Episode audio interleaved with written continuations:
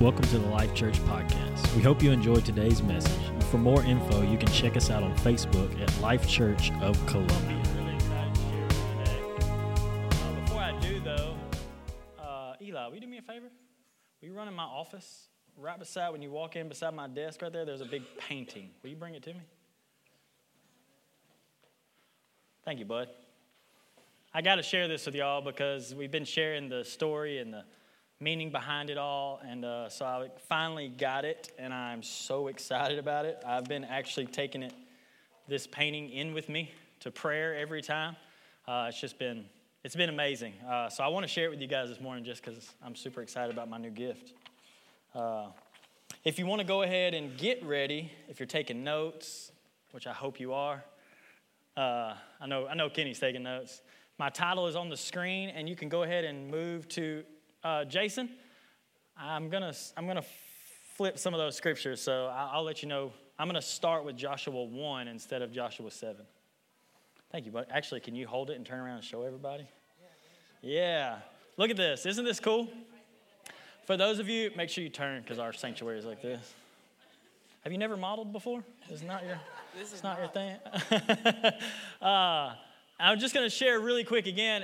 Those of you that have been tracking us for a while, we were in a prayer revival, an extended prayer revival at one point, and right over here in the corner of this sanctuary, God gave me a vision, 3-part, 3-day vision. The first day, I went into prayer, and all I could see was this down, just this beautiful field with the river and this amazing tree. And I don't know if you can tell from there, but the leaves are like, whatever you call that. They change colors when they move. They're amazing. This is what I seen in the vision. That was the first day I come out of it. The next day we come over, went back into prayer, and I could see this much. Like I could see that above all this beauty was this really crazy storm. What was that taking place? Is that me?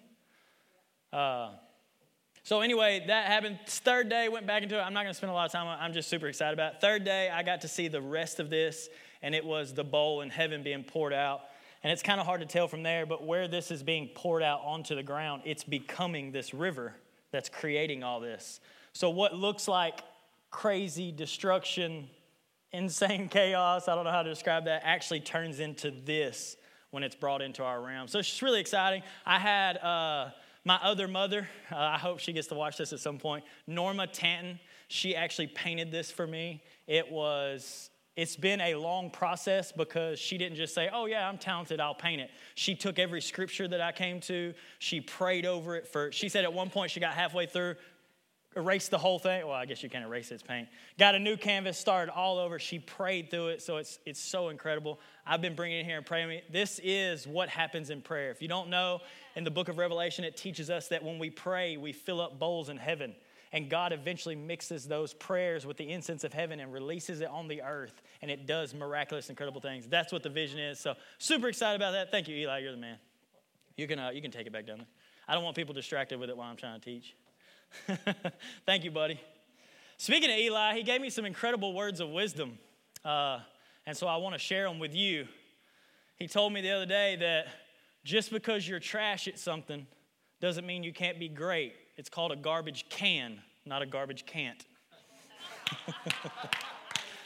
So that's my next tattoo. I'm kidding. Just thought that was really good. I love Eli. He's so much fun. One more while we're just being so serious. I got one more question for you. What do you call a cow that can't produce milk? A milk dud. That's good. That's just good right there. Oh, you're welcome. I got that from Stephen, actually.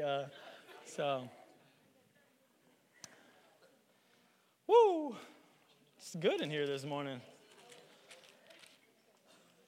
So today I want to talk to you about, Jason, you go back to my title. I'm sorry, I jumped the gun.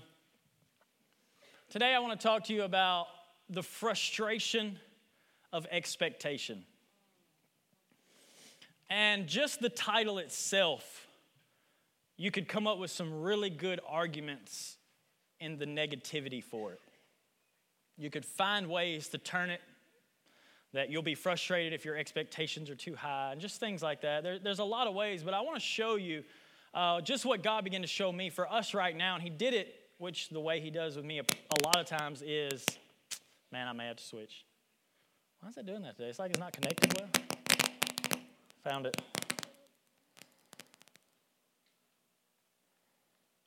Try it one more time. The way he does me most of the time is I went through something. I tried it one more time.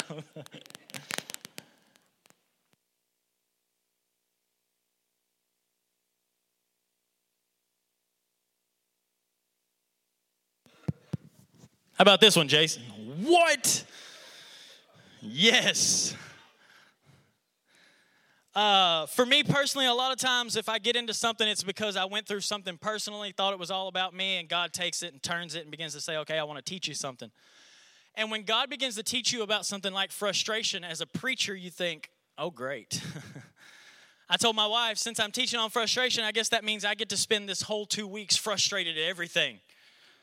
And so that's exactly how it went. So just to let you know, for 2 weeks, I've been extremely frustrated. And I'm going to do my best not to take it out on y'all today, okay? But we've always said we don't like to preach things that we don't live. So how do I teach you to navigate frustration if I can't navigate it myself?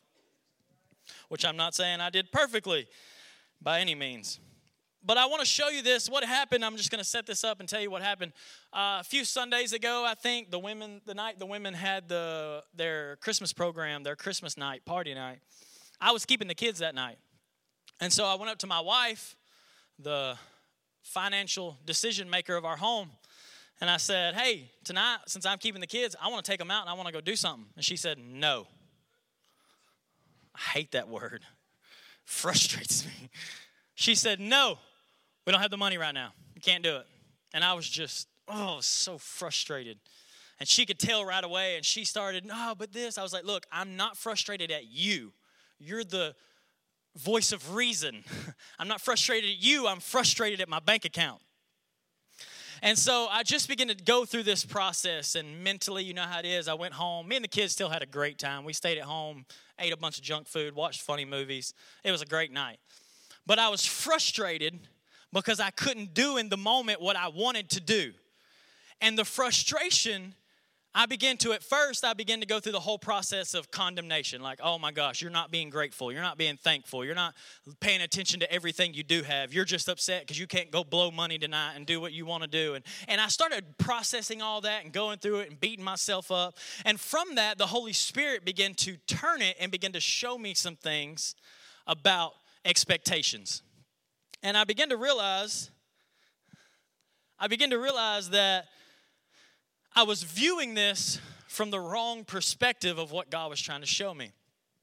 And he began to show me that the frustration I was experiencing was because of the expectation I have for my finances. I don't know about you, but I don't plan to be broke. Like I don't want to be broke. I don't want to live without. And so because of the place that I'm in right now, I expect that when I use my card, I'm going to get what I put in there. You see what I'm saying? So let me show you this. Before, we have a single income household, and when I was only a youth pastor, on a youth pastor's salary, I had no expectation to be able to just go and blow like I wanted to. Because I knew, based on what I had coming in, that wasn't the possibility. So there wasn't even the frustration of wanting to do it because I had no expectation of ever being able to, because I only made so much a year. Well, just over 2 years ago now, we started a construction company that has been growing and expanding and being successful. And so now, based on what I do, my expectation of what I have has grown to a new level. So when I want to go do something like this, my expectation is I put in the work, I've done what's necessary, I should have in my account what I want to do what I want to do in the moment. So the very fact that I moved into another expectation brought along its own frustration that didn't exist when I was there. You see what I'm saying? Because I stepped into, now I am extremely grateful with where Family Built has taken me and my family. Don't get me wrong. I was actually sharing with Courtney yesterday, just my mind is almost blown at where we're at and some of the things that are happening in the company. That being said, I do want to share this testimony. I'm not going to go fully into everything I was telling my wife. But me and Courtney knew through a vision, through an incredible supernatural weekend where I went away to the Carolinas and went to a revival, just some things happened. God just lined some things out and told me, I knew for a fact I was supposed to start this company. So we got together, decided, hey, we're going to do this. We're going to start this company. Colby and Taylor found out, of course, because we do everything together. And Colby's like, you know what, bro? I'm in. Let's just do it. Let's go all in on this thing. Well, when we got ready to do this, for some reason, I'm starting a construction company. For some reason, the idea was, well, I'll just sell my truck and I'll use all that money to buy the tools I need. I get it. It makes no sense. How are you going to get the tools there? You don't have a truck. So I did. We put my truck up for sale. I sold it. I took every single dollar from selling my truck, and we went and bought what we needed in the moment. Colby and Taylor ended up coming on board. They invested as well. We bought. But I got back. I got to looking at it. I was thinking, what was I thinking? What am I going to do for a vehicle? My wife drives a small little whatever she drove at the time, Hyundai. And so anyway, that's what we did. We just bailed off and did it. We just sold the truck and just went for it. Well, 2 years in, because of where God has placed us and the grace that he's put on our lives, 2 years in, I got to take my wife and let her pick whatever vehicle she wanted off the showroom floor and buy it brand new. No one's ever drove it but her. And then I got to go and pick the truck that I wanted and buy the truck for me, new, almost new, just as close as you can get, of anything I wanted. 2 years in. Why? Because God said make a move, and we sold the truck, and we took a chance, and now he's blessed us, and we got to go out and do it. So I am forever grateful. And I want to challenge you this morning. If God is pressuring, that's a terrible word to use. If God is putting it on you to take a move in faith, to step out and do something, to go, and you know he's called you to do it, sell the truck. Whatever the truck is in your life, whatever it represents for you, sell it. Do what God has called you to do. Watch him bless it. Watch him work behind it. It's incredible. I was excited. It's amazing when God does stuff like that.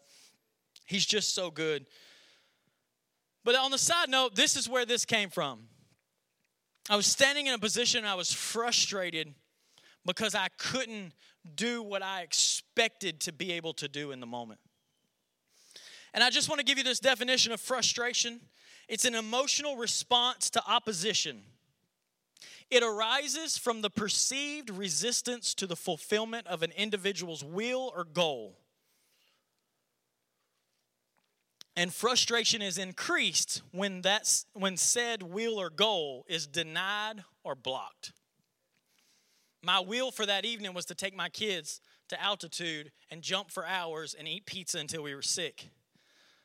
But in the moment, it got blocked by the financial decision maker who knew my expectations were beyond my means. And so when I began to look at this and God just began to show me some things about frustration in the body of Christ. And he began to give me this statement that there are levels of frustration that you don't even experience if you have no expectation.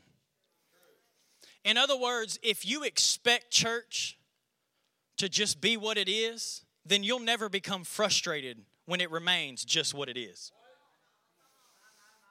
If you're okay with showing up every single Sunday and God not being glorified and the miraculous not happening and people not being healed and the baptism not being filled up, if you have no expectation for that, then you'll be perfectly fine when none of that happens. But if you expect when I show up on Sunday, God's going to be there and people are going to get healed and people are going to get delivered and people are going to get set free, when that's your expectation and you leave those doors on a Sunday and it didn't happen, I'm frustrated. See, I'm just going to be real and start saying some of the stuff that we won't say. I leave more Sundays frustrated than excited. I'm just going to be honest because no one else can be. But I leave more times frustrated, and I leave asking the questions, but God, why? Why? Why do I read it during the week, but I don't see it on Sunday? Why do I read it every time of what they're doing in Syria right now? What's happening in Afghanistan? What's happening across the world in the church? But I don't see it here right now. And so you know what? I'm frustrated. I'm just frustrated. I heard T.D. Jakes one time say, I'm just mad because you're not mad. I'm just mad because you're okay with it. I'm mad because everything's going this way and we're not expecting anything more than what we're seeing. And so I'm frustrated.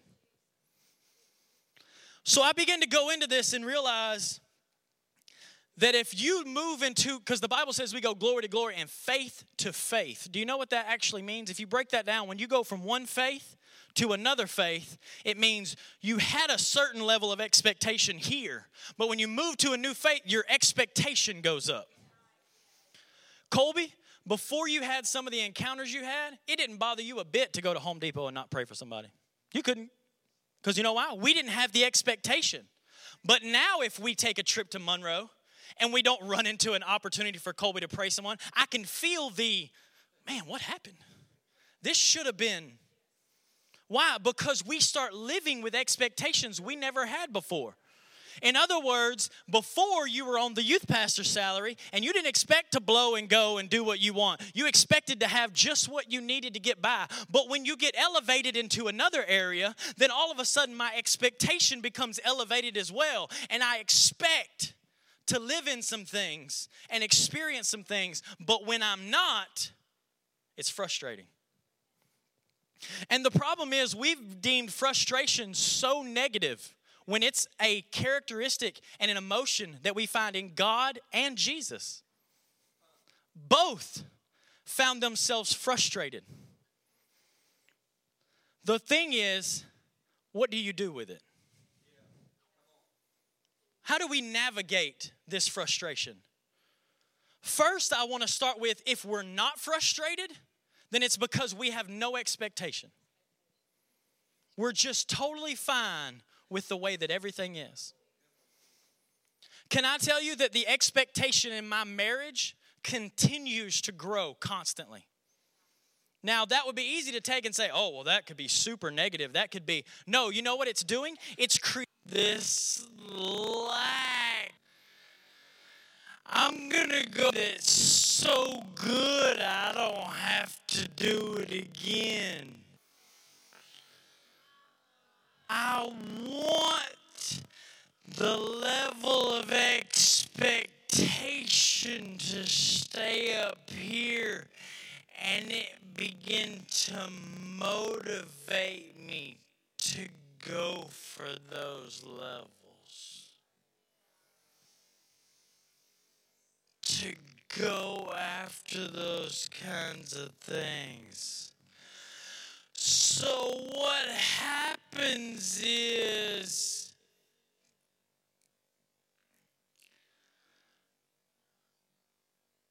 the prophetic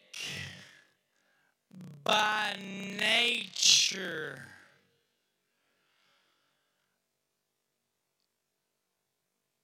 exposes you to new levels of frustration that you didn't have to deal with before you got the word. The prophetic by nature will expose you to levels of frustration you didn't have to deal with before you got the word. Before he told me that I was going to lay hands on the sick, before he told me that I was going to preach the gospel, before he told me that I was going to be successful, before he told me that I was going to get this, before he told me, I didn't have the expectation at it, so I wasn't frustrated when I didn't. But once the prophetic word comes and gets into your life, it by nature causes you to expect something you didn't expect before. And now that you expect it, you'll be frustrated when you don't see it. So I'm here to tell you this morning, if you're frustrated, don't condemn yourself. You haven't missed God. You're not outside of the will of the Father. Frustration is not some negative term. It's not something that the devil has created so that you're not one of God's children. No, frustration is the realization that I'm not experiencing everything He said I could. And so therefore, we become frustrated. We begin to have an emotional response to a perceived resistance that is keeping me from fulfilling the will or the goal that's in my life. So when we begin to look at this, I want to go ahead and start. Jason, let's go to Joshua chapter 1. Joshua chapter 1, verse 3.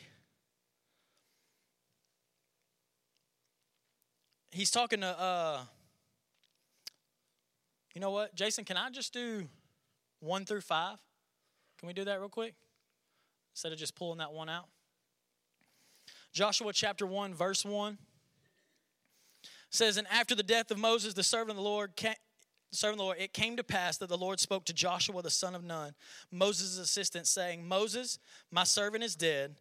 Now, therefore, arise, go over this Jordan, you and all the people,'" catch this, here's your prophetic word, "'to the land which I am giving to them, the children of Israel.'" Verse 3, "Every place that the sole of your foot will tread upon, I've given it to you." Already, it's done. It's yours. "As I said to Moses, from the wilderness to Lebanon, as far as the great river and the river Euphrates, all the land of the Hittites and the great sea, toward the going down of the sun, shall be your territory." Look at this, verse 5. "No man shall be able to stand before you all the days of your life. As I was with Moses, so I will be with you." Here's the prophetic word over Joshua's life. Now look at chapter 7. Joshua chapter 7, starting in verse 2. "Now Joshua sent men from Jericho to Ai, which is beside Beth-Avon, on the east side of the Bethel, and spoke to them, saying, 'Go up, spy out the country.' So the men went up, spied out Ai, and they returned to Joshua and said to him, 'Don't let all the people go up, but just let about 2,000 or 3,000 men go up and attack Ai, and do not weary all the people there, for the people of Ai are few.' So about 3,000 men went up from there, and from the people, but they fled before the men of Ai. And verse 5, and the men of Ai struck down about 36 men, for they chased them from before the gate as far as somewhere else, and struck them down. And check this out. Therefore the hearts of the people melted and became like water." So let's stop right here where we're at. God shows up and says, "Joshua, I've given you the land. It's already yours. Everywhere you put your foot, it's yours." So Joshua starts walking through the promised land, wrecking shop. Everywhere he goes, it's his. We win. So much so that in I think chapter 2, they're about to go somewhere, and that place sends people out and says, "We're scared to death. We've heard what you're doing to people. We've heard what's going on. You're conquering everything you come in contact with. So we don't even want to fight you. We don't even want to deal with you." This is how much he's dominating, and he's going through. And then they come to this little place called Ai. Joshua and his team show up, and he puts his foot on the soil of what God said would be his, and he loses. This wouldn't be frustrating without the word. Because in battle, what do you think? You win some, you lose some. When you're fighting, you win some, you lose some. That's just kind of life. But Joshua had a word that I don't lose any. So because of the word now, Joshua is stepping back saying, "Wait a second. This ain't right." So the promise, the prophetic word was, anywhere you go, it's yours. Then Joshua shows up to a place that should become his, that he should be able to conquer, then turn around and give to his inheritance. But he can't because he loses this battle. Verse 6, "Then Joshua tore his clothes, fell to the earth on his face before the ark of the Lord until the evening, and the elders of Israel, and they put dust on their heads. And Joshua said, 'Lord God, why?'" Out of his frustration, he began to ask the question, "Why? You said I'm supposed to win. You said everywhere I went, it was mine, and that didn't happen. Why?" I think if we begin to understand that the prophetic word over your life is to win, you would be asking why more often when you don't. But the problem is we don't expect to win them all. We don't expect to conquer everything. So when I fall, I just, today just wasn't my day, and I just wasn't good enough, and I didn't do this, and I didn't do that. Instead of finding myself at an altar saying, God, why? Why didn't I win today? Well, losing's not in your nature. Losing's not in your character. Coming up short is never what you designed me to do. Why have I found myself? And so it's... The church is no longer frustrated with losing. And we're not frustrated with losing because deep down, that's just really what we expect. It just is. I want to hang around people that hate to lose. I want to hang around people that are willing to deal with the frustration when they lose, that are willing to be honest and say, I don't like this. This is not what he promised me. This is not the prophetic word. So I brought up my board this morning, and I apologize if you're sitting way back. It's going to be harder to see or on the sides, but I wanted to do this because I am a note taker and a teacher. I want us to be able to break this down together. So I want you to look at this because God began to show me this. We're going to deal with three categories of frustration, and I believe that all frustration in the body of Christ stems from one of these three categories. And we're going to look at how they come and how we deal with them. So first, we're going to start with, we know every frustration actually begins with a prophetic word. The prophetic word in your life is actually what brings the frustration. So next time somebody says they have a prophetic word for you, remember that. Next comes frustration. All right, so first, the one we just dealt with, the first prophecy, the first promise for your life is we win.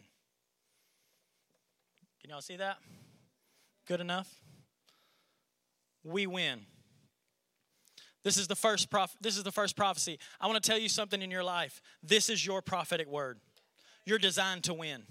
Don't ever buy into the compromising lie that says, sometimes I just don't do it. Sometimes I fall to that thing. Sometimes I give into that cycle. Sometimes I give into that thing. That's not what we were designed to do. Just because it's our experience doesn't mean it's our design. The design is so much greater than the experience. That's why after we already had the experience, he sent the new design. Oh, come on. I hope you're keeping up this morning. We already had the experience of failure, and God so hated it, he said, we're going to start over with a new design, and my new design knows no end. The increase of his government, there shall be no end, and he does not lose, and he does not fail, and he does not come up short. This is the way I designed it. It's the very prophetic word that he gave to Joshua. So number one, we win. So that being said, where is the frustration in the church from not winning? Why are we not in rooms somewhere discussing the fact that we're not winning?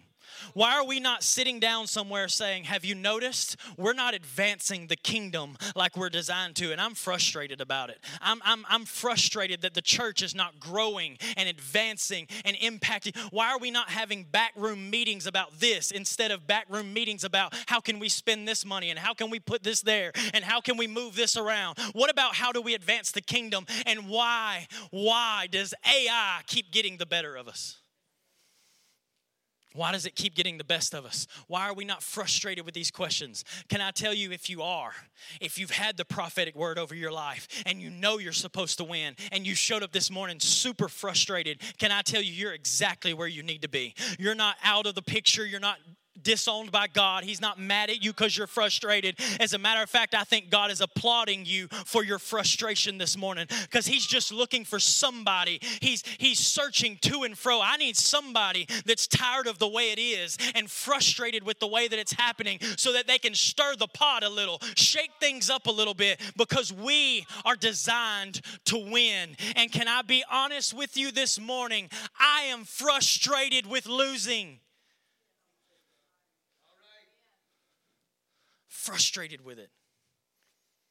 In high school, me and Colby played basketball together, and we ended up with a very good team. Just surprisingly, we ended up good. And we won a lot of games. And we went into a tournament one time. I'll never forget this. We went into a tournament. And we won, and we won, and we won, and we got all the way up to the championship game, and we lost. You remember that? We lost to a, like, full court shot at the buzzer. They made it. It was just stupid. Can you tell I'm still frustrated? Golly, that was 20 years ago. I don't know how long I've been out of school. We won all those games all the way up to it, and we lost the final game at the last seconds. And I was devastated. And people would come up to me after the game and be like, yeah, but think about, man, you won 6 games to get there. And I would think, I don't care. I don't care. I will never be okay with losing. It will never be okay in any form or fashion. And when I'm done losing, I'm not going to be a good sport about it. I'm just going to be honest and real. You know what I hated doing more than anything is when we lost the game is shaking hands with the other team. I hated it so much. I'm just, hey, I got the mic today, so I just, because I feel, I knew what we put in. I knew what our team had done to get there. And I went into every tournament thinking, I'm leaving with a trophy. I didn't show up to get player of the tournament or defensive player of, no, I'm leaving with one trophy, and that trophy is tournament winner. That's all I wanted to settle for. You can ask Colby. We were so driven to win, and I feel like too often we've just become okay with not winning. And we've just settled in, and we've just become at ease. But can I tell you, I believe there's some people in this church who are frustrated right now. And you're frustrated because you don't feel like you're winning. That's where I want you. I want you this morning to admit, I'm frustrated. I'm frustrated because it's not going like he said that it would go. I have a high expectation. The promise was we would win. So when I begin to look at this, Joshua experiences this loss and becomes very frustrated. But you know what Joshua doesn't do? He doesn't decide that the whole mission needs to be aborted. What happens is too often God promises you you're going to win that battle, and then you lose that battle. The prophetic word comes out, you're going to be victorious, you're going to do whatever, and then it doesn't happen that way. So instead of figuring out what went wrong, we just abort the whole mission. Maybe I wasn't called to preach. Maybe I wasn't called to teach. Maybe I'm not a missionary. Maybe I'm not a prophet. Maybe I'm not a good mom. Maybe I'm not a good dad. Maybe I'm not this. Maybe I'm not that. And that begins to run through our minds. But I can't find anywhere in the scripture where Joshua thought at some point he wasn't supposed to conquer the land. He understood that in the moment, this was just a block. What was the definition? This was just something that had blocked or denied what he wanted to get out of this thing. And so therefore, he stepped back, fell before God and said, why? Why didn't we win? Why didn't it go the way it was prophesied to go? And so when we look at this, we begin to see, how do I navigate losing? How do I navigate the frustration of losing? Joshua begins to go into a time of prayer, fasting, seeking the face of God, and asking God the hard questions. Why? Why didn't we lose? I mean, why didn't we win? So I want you to begin to see this under we win. So obviously losing in any form or fashion, I hope you're filling these in, and I'm not going as deep into detail. But anything God has promised you to be able to do, overcome that addiction, overcome that bad mindset, overcome that negativity, whatever it may be in your life, you're called to win in that area. And if you haven't won in that area, then it's a loss. And that's what begins to create the frustration under this promise. And Joshua handled it with, I'm going to do just a basic, seeking God and asking why. Can y'all read that? I can barely read that. How do you navigate the frustration of losing? Start asking God why you lost. Don't come up with excuses for why you lost. Well, you know, my dad, he was a failure too. I don't mean that. I didn't mean that like that sounded terrible after it came out. You know the old song, I come from a long line of losers. We always, when we lose, that's what we do. Well, that's just my personality type. Well, from what I can tell, when you got saved, your personality got saved too. Or it should have. You see what I'm saying? But we, instead of asking God why we lost, we start telling him why we lost. Well, I lost because, you know, I didn't have a dad, or I lost because my mom was crazy, or I lost because I've been through this in my life. I lost because I was molested, or I lost because, and we start telling God all the reasons. This is why I lost. This is why I lost. And God is sitting in heaven saying, well, first of all, I know everything, so you don't have to tell me. But we're never asking him. Because from what I can tell in the Bible, people with jacked up parents and people that were messed up as kids and people that, they still won. I need that to sink in. Peter was jacked up, but he still won. You see what I'm saying? So it's not because of who you've been or what you were. That's not the reason you lost. The frustration needs you to press in close enough to ask him, God, why did I lose? The second thing Joshua does, it's pretty amazing. If you go in, Joshua doesn't even get frustrated about the loss because of him losing. If you read on, he's frustrated with the loss because of how it looks on God's name. He literally goes on and says, God, if we lose, what is they going to say about your name? Oh, this changes everything. This changes everything. See, because for us, it's, God, if I lose, I'm going to look bad in front of everybody. Joshua said, I don't care what I look like. God, what about your name? I want your name to be so glorified and so exalted. And when I lose the battle, you're not glorified. When I lose, you're not exalted. But when we win, it glorifies. So Joshua said, God, what about your name? Why am I losing? I did this for your name. It's about his name. And when churches are not winning, it's not glorifying his name. He said, God, what about your, what are we going to say? He said, you realize if we lose, then, and he starts naming guys. I was going to try to name some, but good luck. All these enemies are going to hear that we lost. And he doesn't even mention himself. He says, and when they hear that we lost, what are they going to say about your name? What are they going to say about you, God?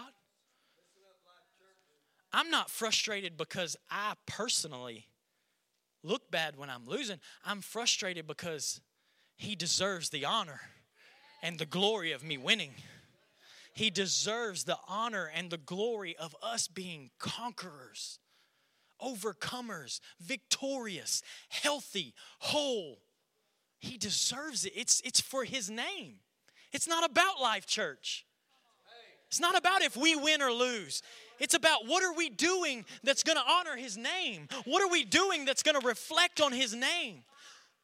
So when I go out and act like a complete idiot in the community and they say, oh, well, don't he go to Life Church? I'm less worried about you here at Life Church, and I'm more worried about, wait a second, Life Church represents something way bigger than Life Church. It represents God. So what are they saying about his name? It's about his name. I'm sorry. He began to ask God why. God, what about your name? And then lastly,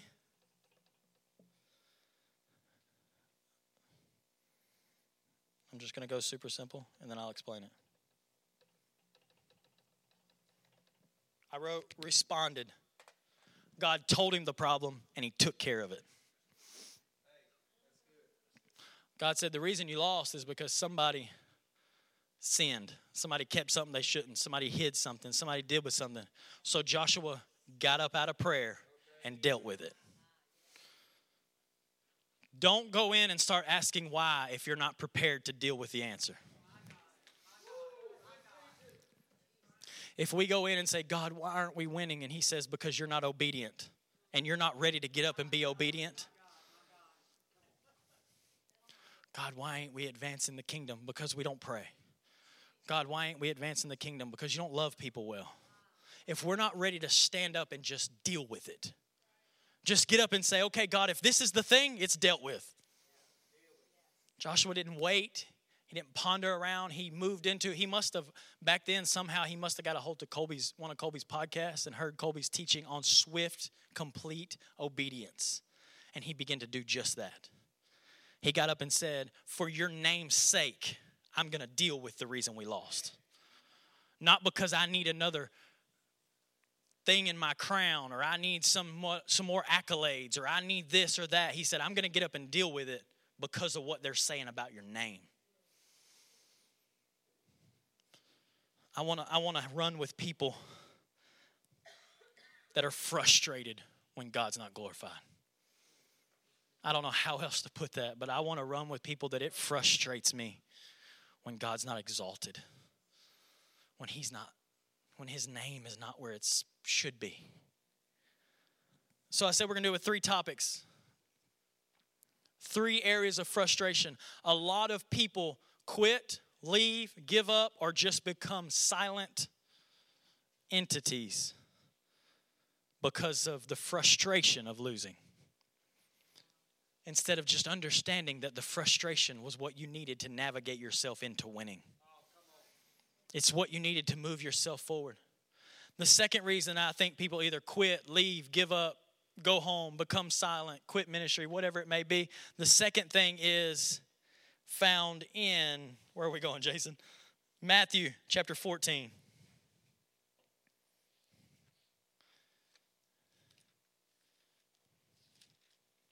In Matthew chapter 14, where did I tell you to start? 28. This is the story of Jesus walking on the water. Verse 28, and Peter said to him, Lord, if it's you, prophesy to me to come to you on the water. And he said, come. And when Peter came down out of the boat, he walked on water. Can we just pause there for one moment? God said, get out of the boat. Peter immediately responds, gets out of the boat, and begins doing the impossible. Because of the rest of this story, I feel like we don't give Peter near enough credit for that. So the prophetic word was, you can walk on water. You can do what I'm doing. Come. There's your promise. There's your prophetic word. So Peter gets out of the boat and begins to do just that. In verse 30 it says, but when he saw that the wind was boisterous, he was afraid, and beginning to sink, he cried out, saying, Lord, save me. And immediately Jesus, being the incredible man that he was, Jesus stretched out his hand, caught him, said to him, oh, you of little faith, the one who just walked on water. If his faith was little, how small is mine? Oh, you of little faith, why did you doubt? And when he got in the boat, the wind ceased, and those who were in the boat, they worshiped him, saying, truly, you are the Son of God. The second frustration, the second area that God began to show me was this. Jesus prophesied that Peter would do something incredible. I want to see how I got it wrote in my notes just so I can stay on track here. And the second promise or prophecy was to walk in the supernatural.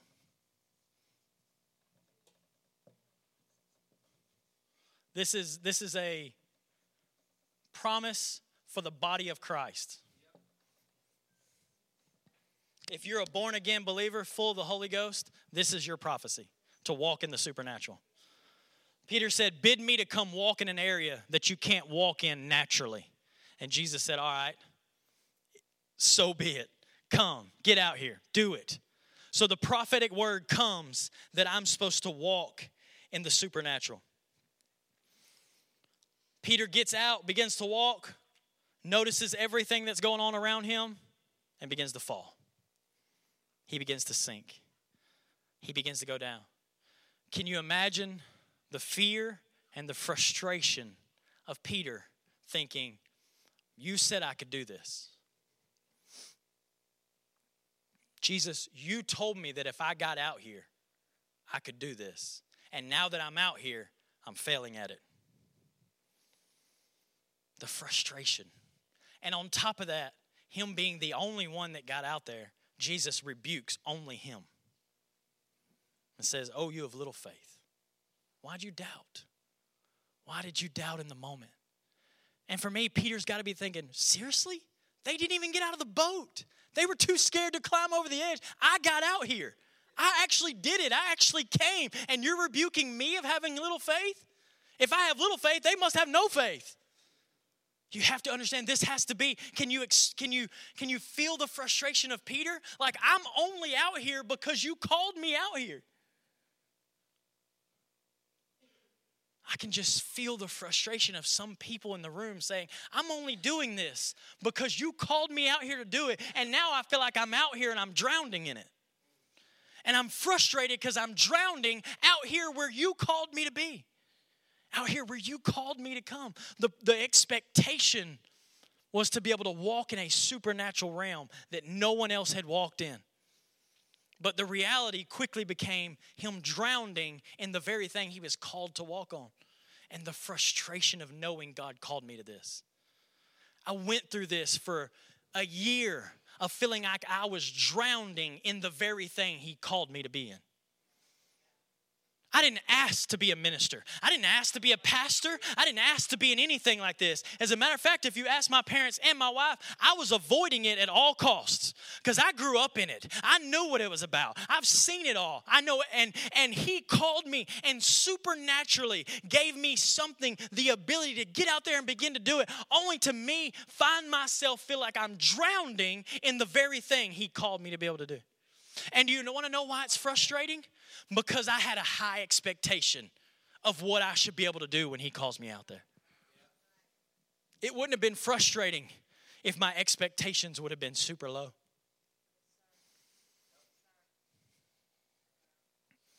If my expectations were to never really be a minister, never really have an impact, never really see a school change, never really see a youth group grow, never really see a church experience revival. If none of those would have been my expectations, then I would have never experienced the frustrations that I found myself in. But I expected to walk on water. I expected it for it to be bigger than anything else. I expected for it to grow. And then all of a sudden, I find myself drowning in the thing he called me into. And I was frustrated. I feel you this morning. Some of you feel like you're drowning in the very thing he's asked you to do, and you're just frustrated. Like, God, I stepped out because you said. You said come. You said get out of the boat. And now I'm out here, and to be honest, it just feels like I'm drowning. And then Jesus gives him the pep talk. Oh, you have little faith. If you wouldn't have doubted, you could have done it. I think based on that statement that if Peter wouldn't have sank, him and Jesus would have just walked the rest of the way to the shore. They would have never got back in the boat. He said, if you hadn't have doubted. So Peter finds himself in this place. Can you imagine the rest of the boat ride? You remember when you were a kid, and as soon as you get in the car to go somewhere, your parents get onto you and whip you or whatever it may be, and then you have to ride the whole way there. And you're just mad. Like, I don't want to be in this car. I don't want to be around y'all. I was actually trying to do this. It's just real. Kind of reminds me of when you and your family are getting ready to go to church on Sunday morning and you fight the whole way there, but then you get there and you have to be presentable to everybody. Peter gets back in the boat and has the rest of the boat ride to ponder and think about what just took place. Because I don't know if you realize it, they didn't hop in the truck and just fly to the next place. They were in a boat with a sail pushing them across the water. So all night long, Peter has to ponder, you called me out there, and then I sank. I'm just going to let it settle in the room. The frustration of, I'm only doing it because you called me out here. I'm only even attempting to pray for somebody because you said I could. I'm only attempting to give a word of knowledge because you said I could. And now I feel like I'm out here drowning in it, and it's not working, and we're not operating in the level we're supposed to be, I'm only attempting to pray for that person because you said they could be healed.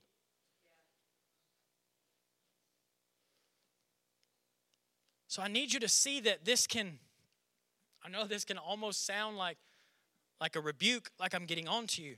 But what I'm trying to turn your mind to see is that if you're frustrated because it's not, then it's the witness that your expectation has gone to a level that it's never been before. And if you're frustrated because they're not getting healed, then that means you've moved into an expectation that they should be healed. And I would rather help you through your frustration than beg you to believe for something. My dad has told me all my life, I would rather you break something for working too hard than you to break nothing because you won't work at all. That's what I'm talking about. I would rather have to go clean up the mess of your frustration than have to beg you to please be a good Christian. I want people who are moving forward, and anytime you're in progress, anytime you're being progressive and moving and going up, there's going to be frustrations. How many times, us four right here, have we sat down with the company and been so frustrated because it's just not going where I want it to go? I should have $1 million in the bank by now. Okay, that's a little excessive. But you see what I'm saying? But we just be frustrated trying to, until finally we have to stop and say, okay, we know he called us to do this. We know he asked us to start this business. So we need to go back to where it started and figure out what did he say, how did he say it, and where did I quit hearing what he was saying? Because at some point, like Peter, you had to have focused on something else. See, what happened was he called me into a successful business, and then I started looking at money. And the problem is you think money is the only thing that makes it successful. Let me rephrase that. I thought money was the only thing that made it successful. And so when I took my eyes off the word he gave me of a successful business and put it on what I thought was success, the business started to drown me. And then I realized I'm only here because you asked me to be here, and now I feel like I'm drowning in it. When in reality, if I would have just turned back, the frustration of knowing I'm called to walk in the supernatural, but I feel like I'm sinking in it instead. I'm drowning in it instead. So what happened? What happened after this? How does Peter navigate something so drastic? Something so, I need you to understand the magnitude of the two differences here. He goes from walking on water, not teaching a sermon, not giving a word, walking on water, to sinking and being rebuked that quick. Can you imagine the whirlwind and the frustration of, oh my gosh, what do I do now? I thought I was doing so good, and then this happened, and then the pastor rebuked me. Of course, probably not our pastor. He don't really rebuke people. You get what I'm saying? But except Jennifer. But you see what I'm saying? He's going through all this, the frustration, and I begin to think, what happened to Peter after this? Like, what do we see next? And what's incredible is if you love the Bible and you pay attention to what's happening, in verse 14, in chapter 14, this happens and he's rebuked. Well, then you look over 2 chapters later after he spent some time with Jesus doing some incredible teaching, 2 chapters over, Matthew chapter 16, verse 13. Did I give you that, Jason? I may have forgot that one. I'm sorry. 2 chapters over, we see this. Matthew chapter 16, verse 13. When Jesus came into the region of Caesarea Philippi, he asked the disciples, saying, who do men say that I am, that I, the Son of Man, am? So they said, some say John the Baptist, some Elijah, others Jeremiah, or one of the prophets. And he said, but who do you say that I am? And guess who speaks up? Simon Peter answered and said, you are the Christ, the Son of the living God. And Jesus answered and said, blessed are you, Simon Bar-Jonah, for flesh and blood has not revealed this, but my Father who is in heaven. And I say to you that you are Peter, and on this rock I'll build my church, and you know the rest of the thing. So we go from Peter falling and sinking in the water, being rebuked by Jesus, to being the only disciple that can properly give the revelation of who he is. What happened? That's good. He brought his focus back. What did he do? He took the frustration of falling in the water and dove into the revelation of Jesus Christ. He didn't decide, maybe this just means we're not supposed to do that anymore. He didn't come up with a cessation of the gifts. We don't walk in the supernatural. People don't get healed. That was just for the apostles. No, he didn't settle for none of that. He said, if he said I could walk on water, then it wasn't his fault that I didn't. So he begins to do something. Between this time, he begins to seek, because he says, this revelation can only come from my Father. So what does that mean Peter was doing from the boat trip to this time when they ended up alone? He was going after the Father. He began to seek the Father until he was given a revelation of Jesus Christ. How do we deal? How do we navigate the frustration of feeling like you're drowning in the supernatural instead of walking in it? You begin to go to the Father and say, I need a revelation of Jesus Christ. I need a revelation of who He is. Why? Because the revelation of Jesus Christ became the catalyst for the revelation of who He was, and He was Peter. When he tried walking on the water, he was still Simon.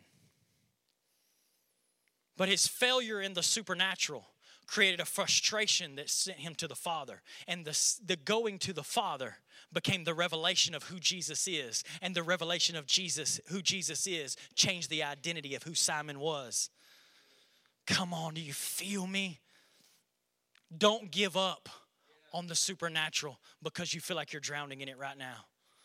If Colby, running with him, has taught me anything, don't quit praying for the sick person.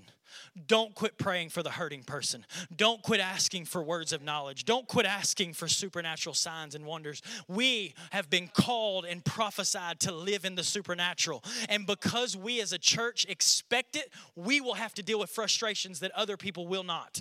We'll have to navigate situations that other people will not.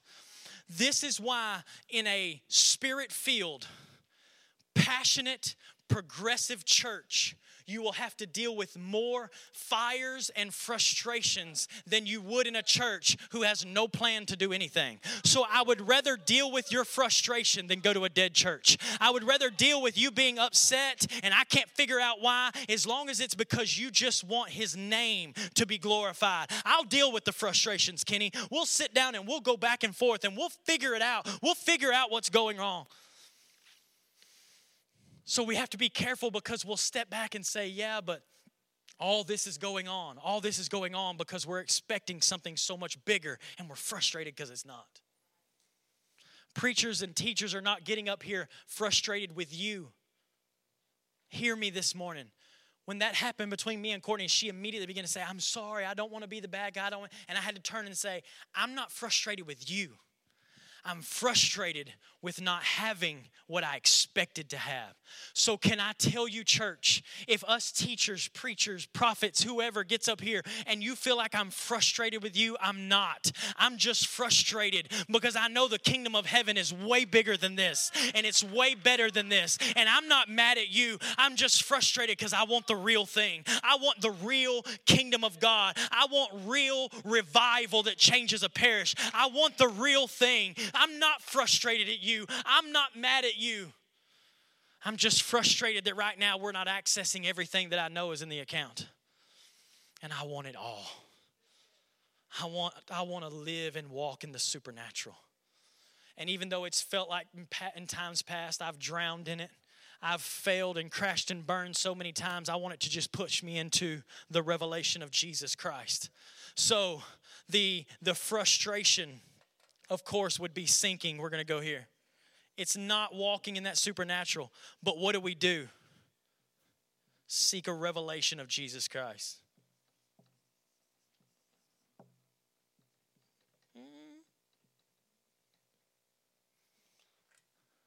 This is the answer.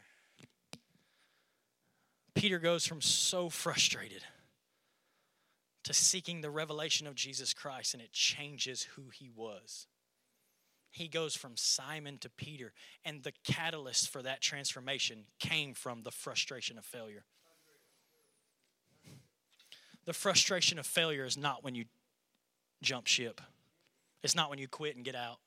It's not when you go. Peter didn't say, you know what, maybe I'm not one of the 12. Maybe it just wasn't for me. You know, he missed it. I'm the wildest one. I don't really fit in this bunch. No. Peter began to understand from his frustration, there must be a revelation I don't have yet. there must be an understanding of him that I haven't accessed yet. And when I accessed that revelation, it began to change who he was. Third frustration. Third and final one. We're going to go to Matthew chapter 10, verse 1. I could actually pull a lot of scriptures on this, but I'm going to use this specific one just for the sake of time. Matthew chapter 10, verse 1, and when he had called his 12 disciples to him, he gave them the power over unclean spirits to cast them out, to heal all kinds of sickness and all kinds of disease. Now, I know that sounds like we're just doing the same one again, walking the supernatural. But I need you to know the difference here. The first one was walking in a supernatural, and he was just dealing with Peter, one single person. Right here, he's dealing with the whole group. He's dealing with the community. The third frustration that we experience so much is because we know the prophetic word says we're supposed to live in a supernatural community. It's not just supposed to be a few superheroes within the group, but we're all supposed to be living in a supernatural community. So our third and final one, the top, your prophetic word, your promise would be supernatural community. If you're taking notes, which I know you are.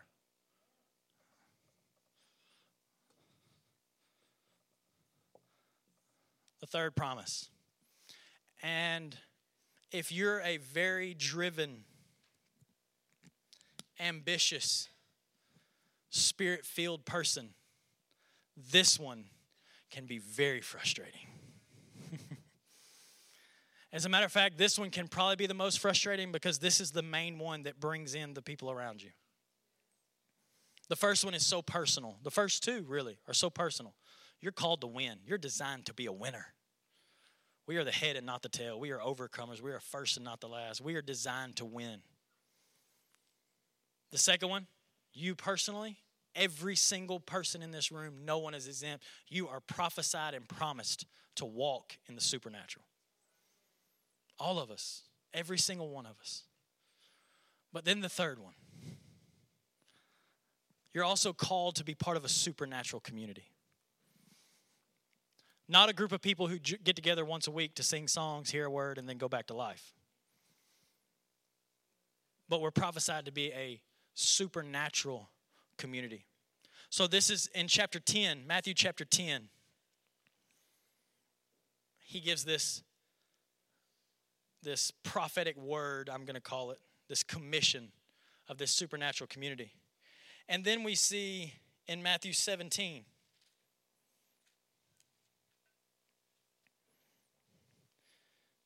let's see, where are we going? Matthew 17, 14. Remember, chapter 10, supernatural community, Matthew chapter 17. And when they had come to the multitude, a man came to him, kneeling down to him, saying, "Lord, have mercy on my son, for he is epileptic and suffers severely, for he often falls into the water and the fire. So I brought him to your community." I brought him to the church. I brought him to what's supposed to be the body of Christ. I brought him to your community, but they couldn't help him.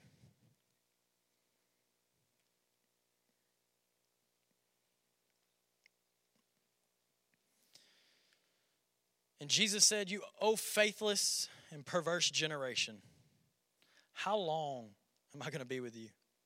How long do I have to bear with you? Bring him to me." Can you feel Jesus' frustration? Jesus said, "Man, I've given you years of my life at this point. I've commissioned you. I've given you the Spirit of God. I've prophesied over you. I've demonstrated in front of you. I've did everything. I've did it all. And now they've brought this boy that needs help to the community. And the community couldn't help him." And Jesus is frustrated. He's talking to his disciples and he says, "You perverse and faithless generation." Jesus is frustrated. He's like, "How long do I have to keep doing this? How long do I have to keep showing you and keep coming back and keep teaching this and keep slapping your hand and keep directing your steps and keep doing? How long do I have to keep doing this? Just bring him to me. Just bring him here." Jesus rebuked the demon and it came out. And the child was cured at that very moment. Remember in Matthew chapter 10, he gave them the power over unclean spirits to cast them out. They brought the boy, and we couldn't help him. But in 10, he said, I had the power to cast this out. In 10, he said, you have the power. If there's an unclean spirit, you cast it out. Chapter 17, they bring the boy with the unclean spirit, and the community can do nothing about it. And Jesus is frustrated. He's frustrated. It's frustrating when you have such high expectations to be a part of such an incredible community, but you don't see it. It's tough. It's tough when you invest so much and you put so much time and effort into it. And you've given so much and you've poured yourself out so much. And you have such high expectations. Only to see time and time again someone come to the community that needs help and we don't have the answer. It's frustrating. It's frustrating when you know the level that we're designed to be living on and you know we're supposed to be operating in the supernatural and seeing the signs, wonders, and miracles of God and things happening, but we can't get past petty differences that we're fighting and arguing about amongst ourselves. It's frustrating. It's frustrating to stand here and think, I'm trying to see the kingdom of God come. I'm trying to see lives delivered. I want to see the kingdom of God advanced in ways that we can't even imagine. And you're disputing over a petty difference. It's frustrating. It's really frustrating. It's frustrating when you're putting in the work and you're going and you're witnessing, you're loving people the best that you can. You're doing all you can to affect your community. You're giving in every situation and circumstance you can. You're trying to be available for anyone and everyone, only to get into the community and hear someone's opinion about how someone in our community did them. It's frustrating. We're putting it all out there today. It's frustrating. You know why it's frustrating? Because I expect so much. And you can take that as a negative. You can take it however you want. But when I read the Bible, I expect the church that Jesus died for. I expect the family that he designed. I don't expect petty, small, carnal and fleshly things to split churches and divide people so that the kingdom of God cannot be advanced and so that his name becomes a name associated with our pettiness. It's frustrating. It's frustrating. It's frustrating to know that we're called to prophesy into people and see their lives forever changed, but we can't get to the prophesying part because we can't get past the gossiping part. It's frustrating. It's frustrating because you can't gossip and prophesy. You have to pick one or the other. You can't have sour water and sweet water come out of the same mouth. So if you choose to gossip, you've chosen not to prophesy. And if we don't prophesy, how are they going to hear us? How they're going to be changed? I'm frustrated. Can you feel me this morning? I'm frustrated. I'm frustrated because all this pettiness that happens and goes on. And Joshua was saying, God, what are they going to say about you? Not what are they going to say about Life Church. You know why? One day all this will be gone. All this will be gone. And you know the only thing that will remain is his name. So I want to invest in the one thing that will be eternal.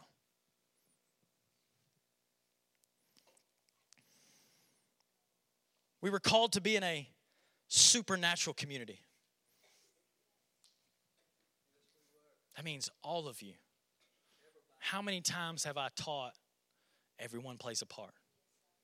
Each joint supplying what is needed so that the body grows into the full stature of Jesus Christ. It's the design, it's the plan, it's the prophetic word over our body. So let me reiterate. Sometimes leaders and pastors and prophets and prayer warriors are not frustrated with you. We're frustrated because we know what the body is supposed to look like. We know what the family is designed to be. And I'm not frustrated with you personally. I'm just frustrated with the fact that this body is not glorifying the name of God by being a supernatural community. From what I've studied, and if I'm wrong, someone let me know. From what I've studied, this is the last time a need was brought to the church that couldn't be met. I can't find another place in the Bible where they brought a need to the body of Christ and that need didn't get met. Whether it was healing, deliverance, financial, whatever it was, this was the last time. Why? What changed? So if the last and final one is a supernatural community, then the failure would be, I'm going to abbreviate that, the community couldn't help. The frustration is when you know what the community should be, but the community is in a position where it can't even help. It's not supernatural. It's not spiritual. That Sunday morning is just that ritual, that thing we do, that thing we go through, that thing that happens. And we just get through it and we check it off of our list. Can I tell you, nothing frustrates me more than feeling like you're a part of a group who's just trying to get through a Sunday. I got a lot I could be doing. It's frustrating. So I begin to look, if this is where we were at, Jesus was frustrated. But guess what he did not do? He did not leave the community. He did not give up on the church. He didn't lay down his ministry. He didn't say, I need to take some things off my plate. He didn't do any of these things. Frustration did not become his excuse to be quiet. It did not become his excuse to give up. It did not become his excuse to walk away. It did not become any of those things. But instead, he began to show us how to navigate the frustration of wanting to be in a supernatural community. And I began to look and say, what happened? What happened? Look at Matthew chapter 26.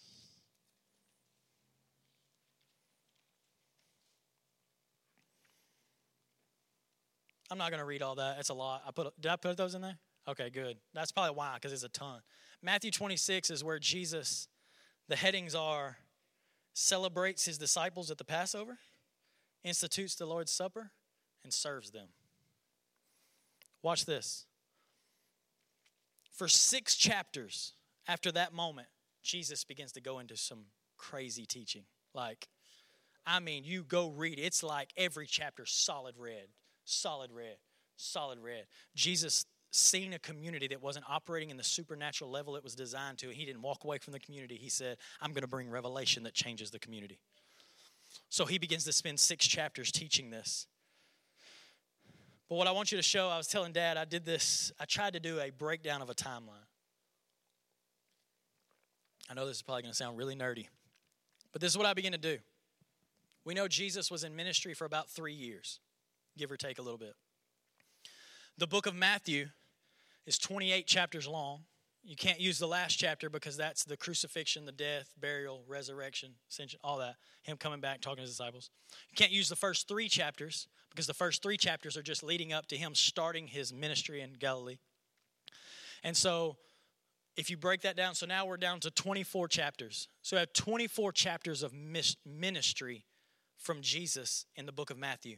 And if he ministered for 3 years, then you're looking at about 8 chapters per year.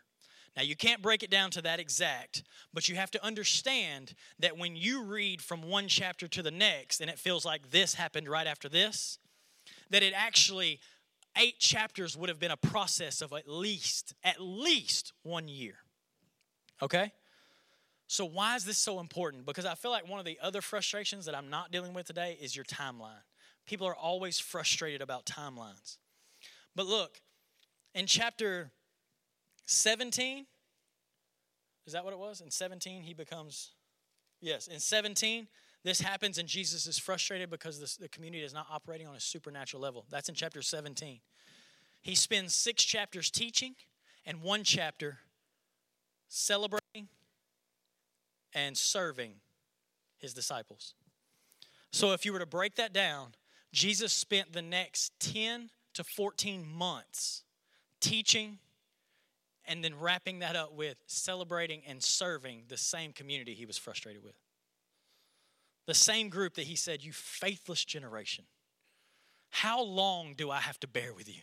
How long do I have to keep doing this? How long do I have to keep coming back to you? Jesus finds himself in this frustration, and the answer to getting the supernatural community that he expected to live in, we find him spend the next, from what I can estimate, 10 to 14 months teaching, celebrating, and serving that community. And then all of a sudden, that community turns into the most effective and powerful thing that has ever graced this planet. Why?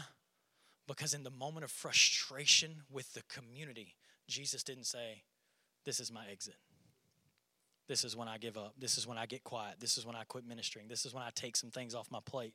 He didn't say any of those things.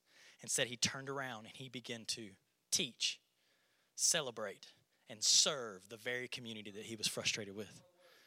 And that community became a powerhouse. That being said, I want to just share with you, and just being totally honest, about, man, I don't remember how long ago it was now. It's been years. I found myself in this place. I was frustrated with this community. Can I just be honest with y'all? And when I say this community, I mean us here, Life Church. I was frustrated. You can ask Colby. I sat down with Colby and Scott in a coffee shop and had just about made up my mind, I'm going to find another one. I was being influenced and hearing the impact of several communities that were just families of churches that were just, it looked like they were just impacting and growing and exciting. And I thought, that's what I'm doing.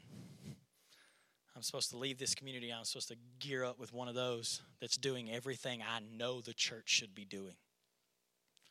Because my expectation for the community is so high. How much do I teach on family and community and working together? And I was just to this point, and I thought I was going to leave. And it come down to the point of me finally, looking back now, that is actually when I went from that frustration into some of the greatest teaching series that I personally have ever got to be involved in. That's when we started teaching on family.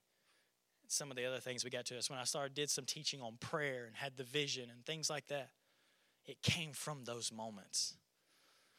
So I came this morning with a specific word for you guys today to let you know that if you're frustrated in one of these three areas, or maybe you're frustrated in all three of these areas, maybe right now you're feeling the frustration of not winning like you know you should, not walking in the supernatural like you know that you should, and not being in a community that is a supernatural community. You're feeling the frustration of all those things. It's not the time to move. It's not the time to quit. It's not the time to pull out or jump ship or lay down things or walk away from stuff. No. It's the time to learn by the Holy Spirit, how do I navigate this frustration? How does this frustration become the thing that turns me into who I'm supposed to be? I know this is kind of crazy, and it's just what came to my mind when I was praying through this week, because it really does become that frustration that builds you into, if that frustration is navigated right, it builds you into what you're really supposed to be, to living in the expectation that you know you're supposed to have. And there's a movie, the newer King Arthur movie. I love this movie. It's one of my favorite. And at the end of it, he meets the guy that he's been against, trying to kill him all his life. You know, he meets at the end for the big fight scene. And the other guy, the enemy, is so powerful and he's so strong, but he cannot beat King Arthur. And he finally asks him, he's like, how? Out of everything you went through, all of just his life, everything was against him, and he kept rising above it and becoming better and doing this. And he finally said, who made you into this? Who made you who you are? And King Arthur looks at him and says, you did. And I was just thinking about when I was praying this week. I want to get to the end of this thing And I want to look back at the frustration and every time the enemies tried to block me and deny me and frustrate me and pull me down. And I want to be able to look back at the end and not be defeated and not be beat down. But I want to be able to look back and say, you made me into this. Because every time the frustration came, I went to the Father and I found out how to navigate it and I found out how to grow. And I didn't get offended and I didn't fall into self-condemnation. I didn't go into those things. Instead, I began to find out, how do I navigate this by the Spirit? How do I go to the Father and get a revelation of Jesus Christ? How do I begin to pour back into the community and teach and love and serve and celebrate until it explodes into the community that I know it's supposed to be? I want to get to that point. That's the level of expectation I want to live with. So my prayer has changed through the week of no longer asking God to remove the frustration, but to teach me how to navigate it, so that we can become what we expect. In no way am I asking you to lower your expectations because you're frustrated. That's the last thing you need to do. Too often, that's the easiest answer. Maybe my expectations are too high. Let me lower my expectations and then I won't be frustrated all the time. I don't want to lower them. I want to navigate the frustration correctly so that we get to live in that, so that we get to go from glory to glory, from faith to faith. So I want to wrap this up with this. Several weeks back now, probably a month, Prophet Angel Martinez came, and he poured out some prophetic words, some direction, some promises. And it was easy to leave that Sunday jacked up on the high of the promise, because the promise is exciting. The promise will geek you up, and you're ready to go, and you're ready to do. But the promise is often followed by the frustration. And what we see a lot of times is the explosion of the promise, and then we see the dwindling from frustration. And what was so big and exciting at one time, the frustration navigated improperly, brings us back down. And you'll start finding reasons to disqualify what he said about you. Well, maybe, maybe this, maybe that, maybe it was whatever. Don't lower your expectations. If God said it was going to happen for you, keep it. Keep your hopes up. Keep your expectations high. The frustration's coming. Don't give up for it. Don't walk away from the community because you're frustrated with it. Can I tell you, if you're frustrated with this community, several other people are too. It just is what it is. How do we move into what we're called to be? Do we still live with the expectation that our community is supposed to look like this? Do we still hold this as the blueprint and the standard of what we're supposed to live in? Then why are we not frustrated that it don't look like this? And if you are frustrated, let me tell you, you're not wrong. You're not wrong. I applaud the level of your expectation. Now find out how to navigate it. If you have to find someone that's ahead of you in the journey, someone that maybe has a little more wisdom or time or understanding, and begin to ask some questions. Begin to figure some things out. Do not let the frustration become the thing that moves you to a position that you shouldn't be in, or frustrates you so much you just shut down. You're still here, but you're just shut down. Don't let it do any of those things. Figure out how to let it become the motivation. So I want you to know my commitment to you,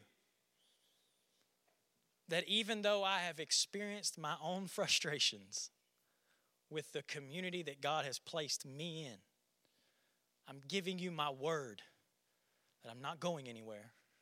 I'm not going to shut up, Kenny. I'm not going to lay things down and give up on things.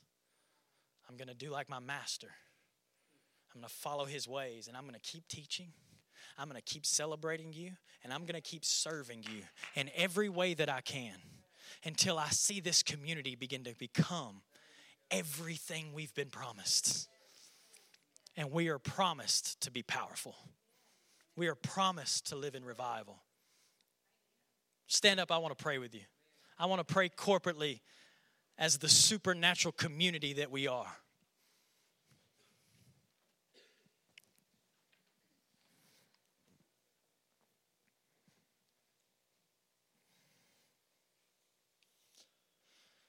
Your frustration has to become motivation starting today.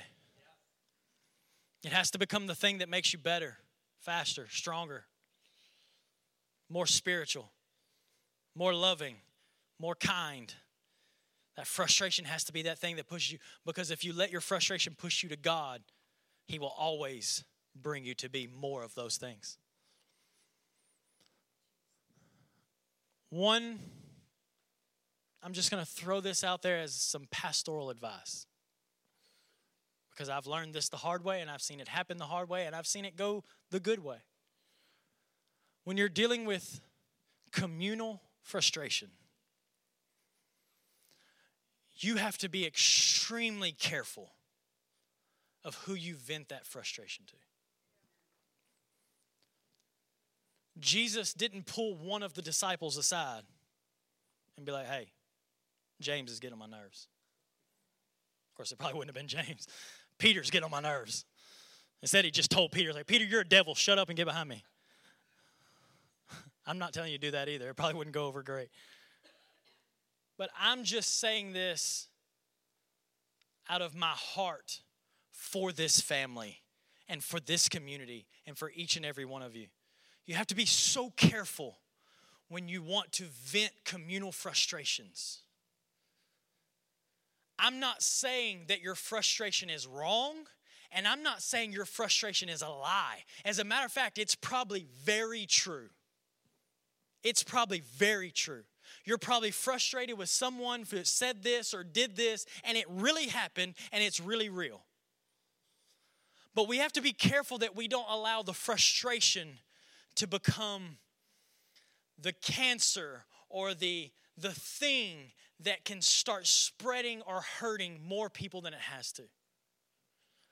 Jesus' only response to this communal frustration was to turn around and begin to teach and celebrate and serve. Did he call the disciples out on their stuff? Yes, he did. Yes, he did. So I'm just putting this out to you today. Be very careful. Be very careful. And also stop and think, am I really frustrated with a certain person and what they did? Or am I just frustrated because I have an expectation that everything should be higher than this? Don't be careful that we don't put flesh and blood to our spiritual frustration.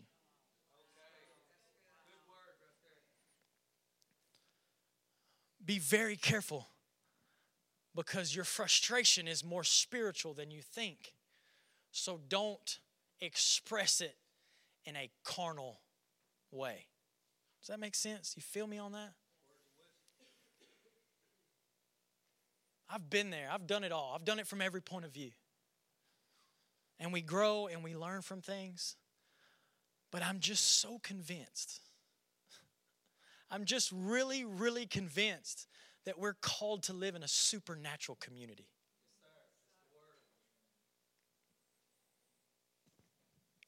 And I want that so bad. I want it so bad. I know I got you on your feet. Let's pray. Father, I'm thankful for the frustrations that I'm feeling right now. I understand that it's you revealing that there's another level of faith. That it's bigger than this. It's bigger than this. So God, I want to learn today. We as a body, we as a family this morning, we want to learn how to navigate the frustrations of living on a new level. How do I navigate the frustration of the loss that I'm experiencing in my life? What do I begin to do when I realize I'm not excelling in the supernatural that I'm designed to live in? Father, show us, teach us, bring us into that place. And Father, I pray for a new level of expectation in the body of Christ for the supernatural community that we are designed to be. God, we are designed to be a community that every hurting, broken, diseased, addicted, lost person can be brought to this community, and we have the answer. Any of us. They don't have to bring them to a superstar or the one person that knows how to pray. They don't have to bring them to the one person that's been fasting and praying and reading their Bible. Not the one person. Just bring them to the community. Just bring them to the community. Just bring them to the community. I want to live in that community. Father, bring us into a place where when Mary's experience something like they did, they know there's a community they can go to where it'll be celebrated, it'll be taught, it'll be exciting, it'll be what she needs to begin to cultivate the thing that's inside of her. Let us become that community. Let us not be a community that crushes dreams and crushes hopes. Let us not be a community that's so petty with differences that people can't arise and become everything that you have called them to be. But let this be a supernatural community, Father. Father, I pray for a house that they can bring any need they have, and that need can be met by this supernatural community. Father, I thank you for it this morning.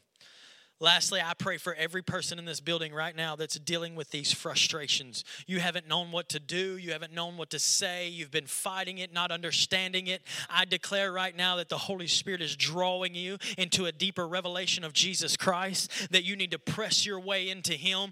Don't share it with anybody. Don't talk to anyone. Don't go to any person. Just press into the face of Jesus Christ. Figure out who He is. And as you begin to get the revelation of Jesus Christ in your life, He will then begin to give you the revelation of who you are in Him, and you will become the person that has been prophesied over you, that you will begin to walk in the fullness of the stature of Jesus Christ. We thank you for it this morning.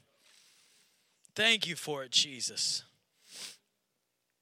In Jesus' name, this supernatural family said, amen. I love you guys. Thank you for listening to this Life Church podcast.